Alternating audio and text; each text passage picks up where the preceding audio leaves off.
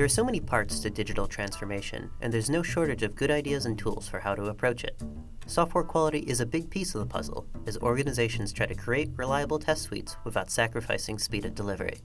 Naturally, test automation seems like one way to have your cake and eat it too. But flaky tests and suboptimal test environments can stop these efforts in their tracks.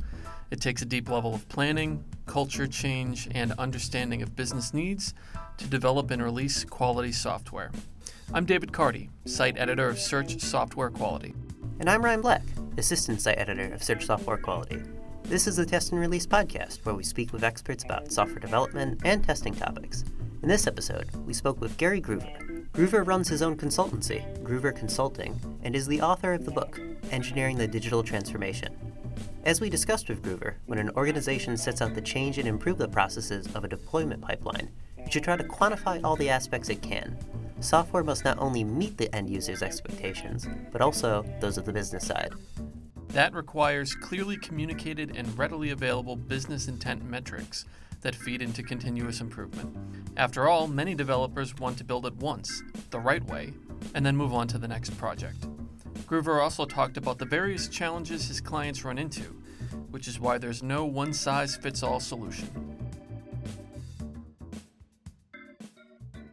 First, where your book is all about digital transformation, which is a, a big nebulous effort, um, can you tell me maybe three key areas where you see organizations struggle with digital transformation?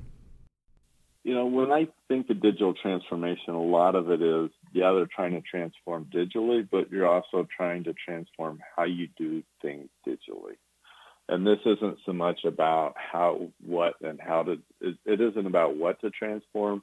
It's more about how do you get more effective in terms of transformation, or how do you get more effective in terms of software development and delivery?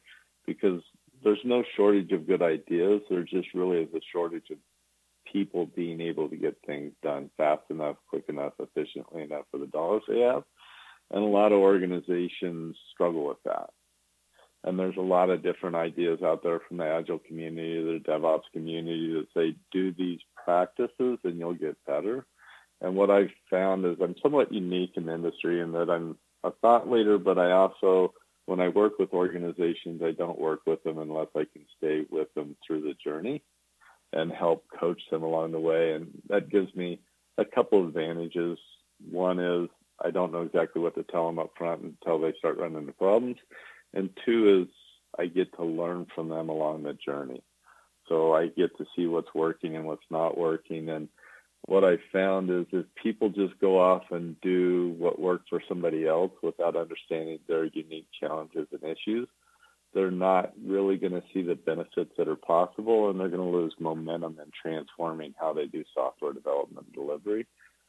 This is trying to provide a systematic approach for going in and analyzing your unique challenges, being able to prioritize it, being able to get everybody in your organization on the same page so that you know the types of things that you want to go fix, and then being able to measure the impact that a change has so you can have momentum and continue to get people to commit resources to improving over time. So you mentioned uh, your work with clients, uh, and uh, I had a question to that effect.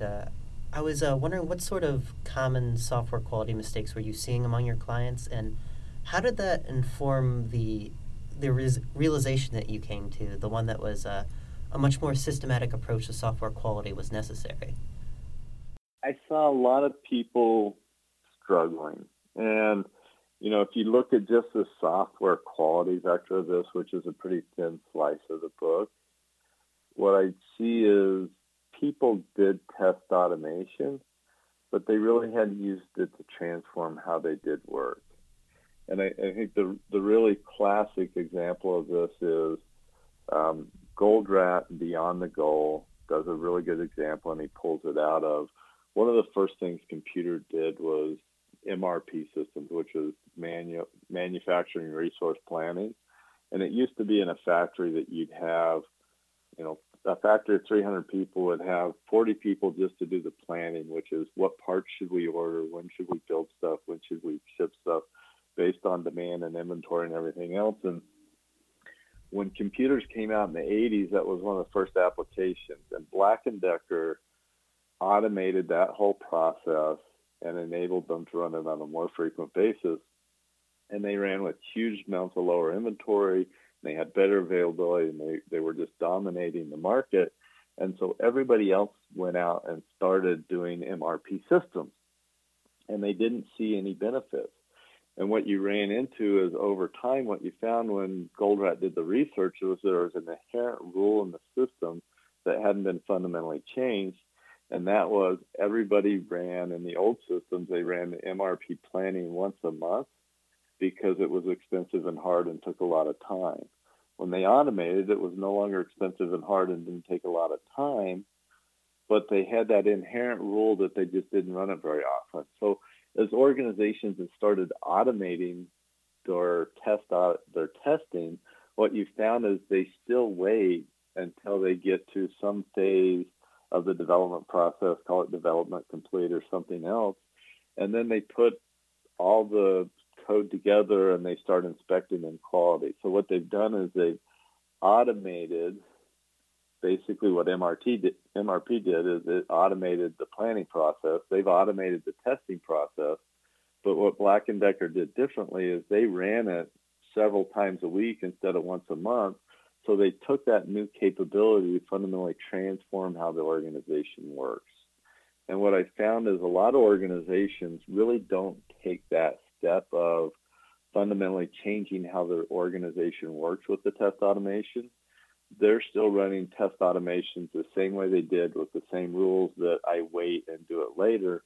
And the big change that we need to do is we need to start shifting to how do we use that new capability to completely transform how an organization works, like Black and Decker did, instead of just automating the manual process to make that process more efficient. And that's one of the biggest mistakes that I see. And then the the other challenge is when people start to do that and start to build in quality, what I find is they do that before they have a stable quality signal. And it just creates a lot of chaos in the process. Yeah, you know, I think that's an interesting idea. You mentioned the idea of a of a quality signal in the book and, and developing a stable quality signal. Could you explain a little bit more about what that means and, and some of the inherent challenges that go into that? Yeah, when you run your test automation, a lot of times you will find stuff that's not a code issue. Mm-hmm. You will run into an environment problem. You will run into a deployment problem. You'll run into a test problem. You'll run into all sorts of other things. And if you expect people to be responding to this signal, but you have a bunch of things that are outside of their control, they'll find that they're wasting time going through the whole triage debugging process and they can't keep up and they can't do it. And the other thing is when you really start to build in quality, you're going to be running your testing 10 times, 100 times more frequently than you do when it's manual. And if you have any flakiness in that system, you're just going to get bogged down in, in false failures and and and I I've seen a lot of organizations try this. They look at trying to do DevOps. They say, well, we're going to focus on red builds. We're going to do continuous integration. And as they start to do that, if they haven't taken the time to really ensure that they have a stable quality signal, their transformation is just going to bog down. People are going to give up. They're, it's no longer worth trying, and they really need to they need to back up and change and having watched a bunch of different organizations run into this for different reasons, one of the real motivations for writing the book is saying, no, no, we need to step back and take a much more systematic approach and ensure that we have a stable quality signal. So the first step is if you've got a good set of automated tests, you've written some, you put some together, pick a spot on your deployment pipeline, ideally as far to the right, as close to production as you can that you have control over influence that you could change it. And, you know, for some people, it's a small team. It may be your build system. But for leaders of organizations that really have control over the broader system, the further right you look and the further you understand the issues that are hitting there, the more impact and improvement has because the more people that have code in those environments are trying to effective work. When you're saying uh, work as far to the right as possible, are you uh, are you talking about shift right testing then? Well, I'm talking about the deployment pipeline. So the framework that I really think about is the deployment pipeline is how we check in code, how we build the code, how we create environment, how we deploy it into that environment, how do we run a test, and how do we make sure it's ready for release. That kind of Jez Humble and David Farley came out with that in their continuous delivery book a decade or so ago. And it's that framework that I think is our how we manufacture software and and we need to make that visible. So if you look at some of the earlier chapters of the book, the first step is really making that factory visible, and and it's the idea of looking at where you're the steps, all the different environments that you go through, and all the different steps that you go through from code being written to being ready for production. And if you go further to the right on that, you tend to have more code in it, you tend to have more people influenced because you've got a bunch of different subcomponents that get aggregated together in that if you look at the front part of the book. So it, when I say to the right, I'm saying the closer you get to production, the more people are impacted by instability in that system. Ideally, you really want to shift left with your testing because you want to find the defects as close to the source as you possibly can that has the fewest number of commits. Does that help clarify that? It does. Yeah, thank you. I was wondering if you could also lay out maybe how a team could go about changing its processes. Something something you mentioned is of great importance in the approach you're advocating for, but also go about ensuring a stable de- deployment pipeline. Yeah. So so take an environment and take your automated tests run them 20 times in a row, and stick the results in a database. What I found is that you would expect if you run the same test in the same environment on the same code 20 times in a row, you'd always get the same answer. The reality that I see in most organizations is you have some tests that are always pass. You'll have some tests that are always fail because there's a defect in the system. But more and more organizations have tests that will toggle between pass and fail. And if you've got those in the system and you're expecting developers to respond to it, they're going to get frustrated and give up because it's a flaky signal. They can't trust it. They can't rely on it. And it's not related to the code that they checked in. Once you've segmented and take those tests and set them aside until you get reworked, set aside, set aside the tests that are always failing and set them aside until you get the defect fixed. Now take your tests that you know pass 20 times in a row and now run them in random order and see if you can get them to pass. And what happens is frequently those tests, when you do them in random order, won't pass because there's some sort of order dependency. A test run before it will set up the data in some way that the next test is dependent upon. And if you're going to run a bunch of automated tests in parallel, you can't have that order dependency.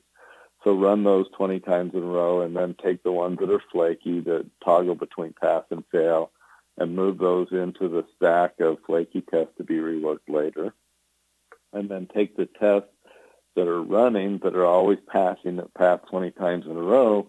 And now we're going to take those tests and we're going to run them in parallel against the environment and put that environment under load.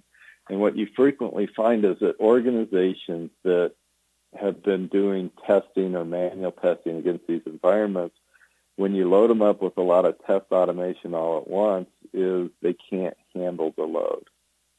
There may be the environment's size too small. It may be you've got a flaky F5 in the system. You may have a flaky connection to your build server or your Git repository or something like that that causes that not to go well and, and for your test to time out. And it and, and take the time to get that to root cause. Drive that into resolution. Drive the any of those issues out of the system because if you expect people to respond to it and you've got flakiness in the system, people are going to give up. It's going to disengage. It's going to go bad. Now that you've got that solved, you've got your environment to where it can handle a load, the next thing that we want to do is make sure that our deployment process is stable. So do a deployment, run all your tests, keep those results, do another deployment, and this is in the same environment. And we're just testing our deployment process to see if we can repeatedly and reliably deploy the code consistently. If you if you have a problem there, then you need to automate your deployment process. You need to clean it up. You need to work on that stability. And then we're going to do the same thing for create an environment. We're going to create an environment. We're going to deploy the code. We're going to run our automated tests. And when you get that stable, then you know you've got a stable quality signal and you can use that to really start changing how your business responds. But it would be like if the MR people wanted to fundamentally transform and start running their tests on an ongoing basis or running their planning multiple times a week, but you know their planning was inaccurate, they it wouldn't be very effective. So before we can fundamentally change anything about how we do software development delivery, one of the biggest changes is this ability to build in quality. But you can't expect your developers to build in quality if you've got a flaky signal.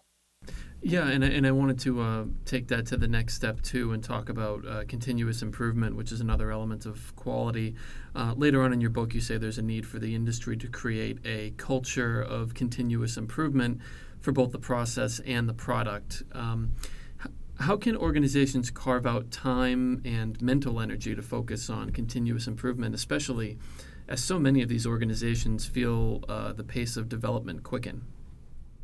This is probably one of the biggest challenges out there because what happens in manufacturing is you have one organization that's responsible for designing the product and another organization that's responsible for building in quality and optimizing throughput and flow through the organization. So the manufacturing part of the organization is really focused on continuous improvement and the development part of the organization is focused on building it once and doing it right once in software, the way we manufacture the product is has a huge impact on the productivity of our development because we're every time we make a code change, we're running through that manufacturing process, and if we can keep the code close to releasable, we can become much more productive. To do that, we really need to be able to show people that if we spend time sharpening the saw, we're going to be able to get more done in the long run because what you're doing is you're asking people to compete with features with ideas for process improvement. And, and that's really hard for most organizations. And I tend to start with the leaders of the organization and we map out and we go through all the all the steps defined in the book of engineering the digital transformation to really make sure that we're making our software development and our manufacturing process very visible. We're putting metrics on it that highlight and quantify the waste in the system. And then when we make a change to make an improvement, we have a metric that we can quantify and show that says, you know, David, I, this was really great. You gave me some money to invest in this, and let me show you what I got out of it. And in mm-hmm. software, we tend to do things like we'll go do Agile or we'll go do DevOps, and we really don't have a way of going back to the people that we talked into helping us make that investment and showing them the return from that investment.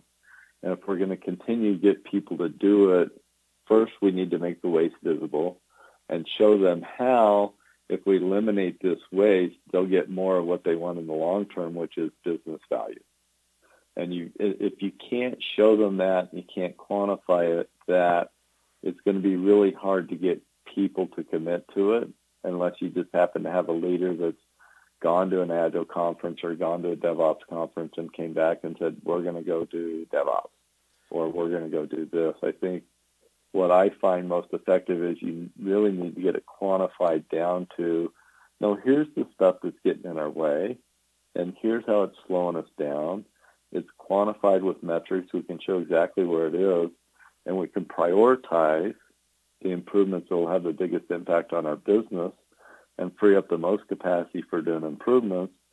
Then once we've done that, and you've committed to let me make the change, I need to be able to go back to you and show you what I got out of it and why the organization's better. And that's not something that we do very well in software because it's kind of hard to measure.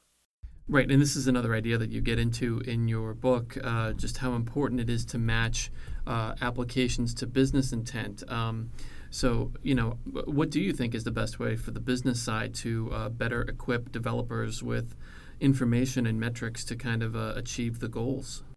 When you look at that, that so that's continuous improvement in the product.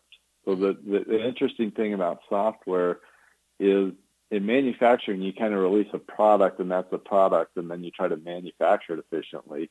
Software's got this unique capability where you can constantly learn and evolve with the product and change it, and you don't have to worry about uh, finished good inventory or channel inventory or changing the product in the field because everybody can update, and that's very unique. So as we talked a little bit about how do you change the process and improve the process, but when you look at the product, there's an opportunity to do that. And, you know, Jez Humble and Joanne and um, Brian came out with the Lean Enterprise book a while ago that said really what we need to be doing with the product is we need to be thinking about testing hypotheses about what will make it more effective and what will make it more productive in the business. And what we find in a lot of organizations is the organization is just responding to a marketing person's or a high level executive's idea of these are the features we got to do and let's go do them. And what we found in the industry is a lot of times 50% of what we developed is either never used or doesn't meet its business intent. So if we're going to do continuous improvement of the product, we need to be much clearer about what the business intent of the product is and we need to do a much better job of measuring which features are being used and which are meeting the business intent. We need to get much quicker at iterations and feedback on that. And frequently what we do is we'll do large releases with what the marketing organization asked for, and we'll never go back and measure whether it had that impact. In manufacturing, they've come up with this product. It's called the A3 product chart for process improvement. And what I was hoping to put out there for people to start using is try, let's try to bring some of that systematic rigor to how we do product improvement for software. And let's get a chart where we capture all the business intent metrics because what we're trying to do is is not just engage a couple of thought leaders at the top to figure out how to continuously improve the product, but we're trying to engage the entire organization and thinking about how they could continually improve the product and the process. And to do that, we need to make it much more visible about what we're trying to accomplish as an organization. You know, if we're if if we're a website and we've got a a search team that's trying to find you the best product that you want to buy, you probably want to have the ability to sort of say, of the people that come to the website, how many people make it all the way to checkout? Because that's an indicator that they're finding what they need. You know, maybe it's the number of steps that it took them to get there. What are those types of metrics that you want to track that you're really trying to accomplish with your software? And the more you can make that visible to everybody in the organization and you can track not just did we deliver this new capability, but did it have an impact on the business metric or the business intent that we're trying to accomplish as an organization? Because we're not just trying to deliver as many features as we can, we're trying to deliver business value, and we need a metric to that's visible in the organization that we're tracking to see if we've had that impact, and we need to figure out whether people are even using the metrics that we're the new features that we're putting out there. Not a lot of people measure those things, and I think if we're going to engage the entire organization in continuous improvement, we need to we need to make that visible. I see. I did want to circle back and ask you about test environments real quick. So, if you if you could recommend a few best practices for test environments, particularly to help organizations create stable and optimal ones, what would be kind of some of the you know broad level best practices you'd recommend? I would say your challenges are going to be unique to your applications and your deployment pipeline. Run the experiments that I talked to about getting to a stable quality signal and address the issues that are keeping you from moving forward. I don't, you know, I don't like, uh, gee, everybody does this and it's going to fix their problems. You need, you need to go through and do that. And, you know, a lot of organizations I spin off to run experiment can't even run them because it's so hard to set up their data. And and one of the things that you'll find is as you go do that process and work through it, is you're going to run into uh, you're going to run into unique challenges that are very specific to you that are going to take a while to resolve and deal with those specific issues. And that's really why I came up with that test because it forces you to fix things. And in a lot of cases, you'll find it's hard to set up the data for your test. In a lot of cases, you'll find that if you've got a large, tightly coupled system, there's a there's a there's a back end system that some organization outside your group is responsible for that is unstable, or maybe they're deploying code while you're doing it, and and you need to create service virtualization to isolate you from that instability.